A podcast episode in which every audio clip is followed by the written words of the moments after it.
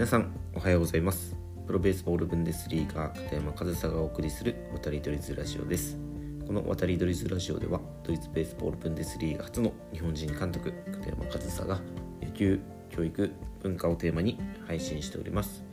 はい、えー、11月21日日曜日今日も配信やっていきたいと思います。でも今日はですねこの話題かなって思うんですけど、えー、皆さん昨日の日本シリーズ第1戦オリックス対ヤクルトの試合ご覧になられましたか？いや本当にね初戦からねもう熱い試合でしたね。結果はね4対3でオリックスのサヨナラ逆転勝利という風な結果に終わったんですけどいやもう初めからね本当に見応えたっぷりというかまずはね山本由伸投手対奥川投手の投げ合いもう2人ともねもう攻め攻めなんですよね。もう全然ピッチャー有利なカウントでもストライクゾーンで勝負をして三振取ったり打ち取ったりあとは山本由伸投手からねもう何球続けてフォーク投げるんだみたいなもうフォークの連投。でヤクルトの選手もねそれをファールにして、まあ、多分ねそういう作戦だったのかなと思うんですけどその球数を投げさすっていうねそれは本当にかなり効果あったんじゃないかなっていうふうに思います。山本由伸投手からね本当に取れても1点くらいの気持ちでね戦ってたと思いますしそれを6回かな？6回か。6回にしっかり球数を投げさせた後に1点取ってっていうねヤクルトはヤクルトで、え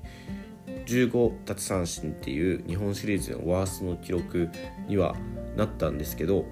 それでも徹底して山本由伸攻略に尽くしていたんじゃないかなっていうふうに思います。でそこをそういう戦いをしてくる相手に対してあえて3球で勝負したりね。いやあれも本当攻め攻めのピッチングで見てて楽しい投手戦でしたね。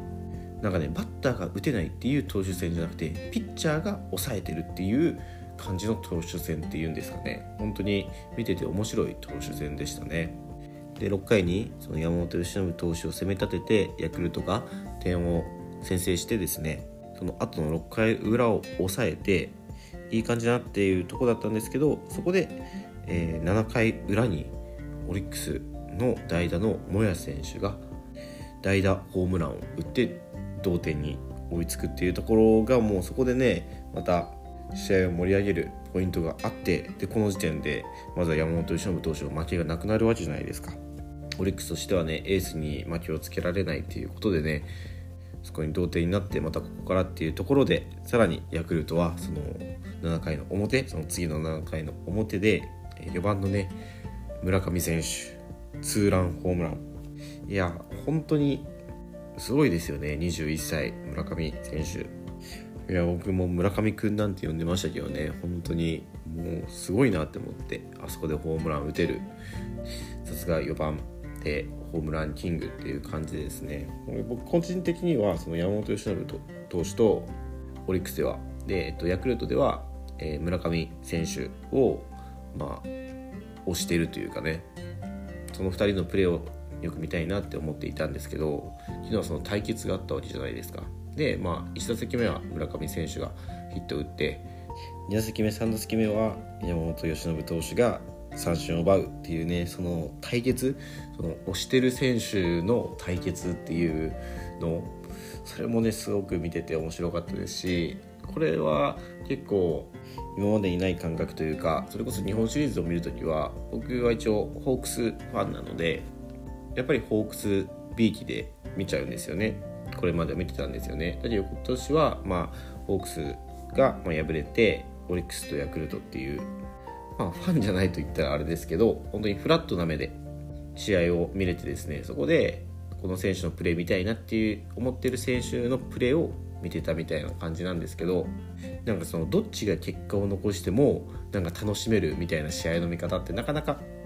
ないじゃないですか。やっぱりそれはどっちかを応援するっていう見方が結構味方になりがち。でまあ僕もなんかちょっとオリックスに頑張ってもらいたいなっって少しは思っていたんですけどだけどそのホークスの試合を見てる時とは違ってもうどっちがいいプレーをしてもその見てて楽しいみたいなその応援とかいうよりはいい野球いいプレーが見たいみたいな気持ちでねその試合を見れたのでそれはそれでねすごく面白かったですしさらに昨日みたいなね熱い試合っていうんですか、えー、もうさよなら逆転勝利っていうのを本当にもう久しぶりにいい試合見たなっていう感じでしたね。でその村上選手がねホームランを打ってでその前にね村上選手の前に山田哲人選手がしっかりヒットで塁に出てから村上選手がホームランを打ってツーランホームランっていうねちゃんとその打つべき人が打ったというかねそのこの2人の活躍があっての今年のヤクルトだと思いますしその8回終わった時点ではねいい感じだったんですけどねヤクルト的には。でもまあその9回ねヒットとフォアボールとバント処理でねちょっと惜しいミスがヤクルトには出てしまってそれでねノーアウト満塁になって宗選手のヒットで同点になってそして吉田正尚選手のサヨナラセンターオーバーということでね正直ね8回終わった時点でオリックスかなり厳しいなっていう感じだったんですけどそこでねしっかり逆転する。それもやっぱりオリックスの今年の強さというかね。いや本当にいい試合でしたね。どっちのチームも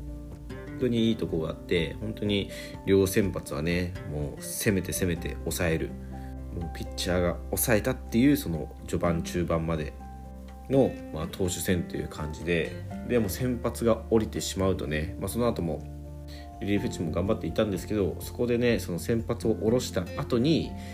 打撃でなんとかしようっていうその両チームのね切り替えというかいや本当に面白い試合でした。でまあ昨日そのヤクルトがね敗れたことによってなんかずっと解説実況解説の方で言われてたんですけどセ・リーグがねパ・リーグに対して20連敗になったんですかね昨日で。あ日本シリーズのその、えー、パ・リーグの本拠地での試合か。が20連敗になっちゃったんですって。でもヤクルトからしたらねなんかそんな言い方されるのもなんか尺ですよね。自分たちは1回しか負けてないのにね。まあセ・リーグというくくりで、まあ、くくりがあるっちゃあるんですけど、まあ、そういうのでね20連敗みたいな言われ方したらねちょっとヤクルト的には嫌かなって思うんですけど。まあ、そういった結果になったと、まあ、それは本当にどうでもいいんですけどね。でもう一度振り返ってみるとその昨日の試合はね本当にヤクルトは敗れはしましたけど山本由伸投手に対しての戦い方っていうのは素晴らしかったんじゃないかなっていうふうに思います本当にねあの球数を投げさすことを徹底していたというかよく粘ってましたよねヤクルトの選手はでね6回で1点を取れたっていうのはね本当にある意味攻略できたんじゃないかなっていうふうに思います。の山本由伸という今ね日本で一番いいと言われてる投手に対して6回で1点取れたっていうのはもう本当に十分というかね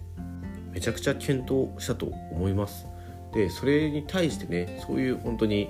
球数を投げさすっていう作戦をとって結果は6回までしか投げてないですけどそれでね6回は無失点じゃない6回を1失点で抑えた山本由伸投手っていうのももうしっかり仕事を果たしたんじゃないかなと。もうそうやって球数を投げさそうっていうのはもう分かってたと思うんですけどそれでね山本由伸投手はねあのボールをね投げないんですよね無駄なボールっていうのを。本当にストライクゾーンに投げたらファールにしてくるっていうのを分かっていながらストライクゾーンで勝負するというか本当にストライクゾーンからボールになるあのフォークボールとかねで勝負してましたよね。それはもう本当にねどの球も一級品で空振りが取れる、まあ、自信があるというか空振りが取れる球打ち取れる球だからやっぱストライクゾーンで勝負できるんですよね。やっぱりそれはねピッチャーとしての格の違いみたいなのを見せつけていたと思いますしもう本当にどっちもねあのハリさん風に言うともうあっぱれですよ。ヤクルトもあっぱれですしあの山本投手もあっぱれですし本当に何度も言うように昨日は本当にいい試合でした。すごく面白かったですね見ていて。でまあ本当にね今日は本当に僕のただの感想みたいな配信になってしまっているんですけどこういう日本シリーズみたいなね短期決戦とかは本当に両チームどういう作戦を練っているのかとかどこで勝負をかけてくるのかみたいなのはねちょっと考えながら見ると面白いかなっていうふうに思うのでその昨日だとねそのヤクルトの山本由伸投手に対する対策っていうのが、まあ、球数を投げさすとこだったのかなと。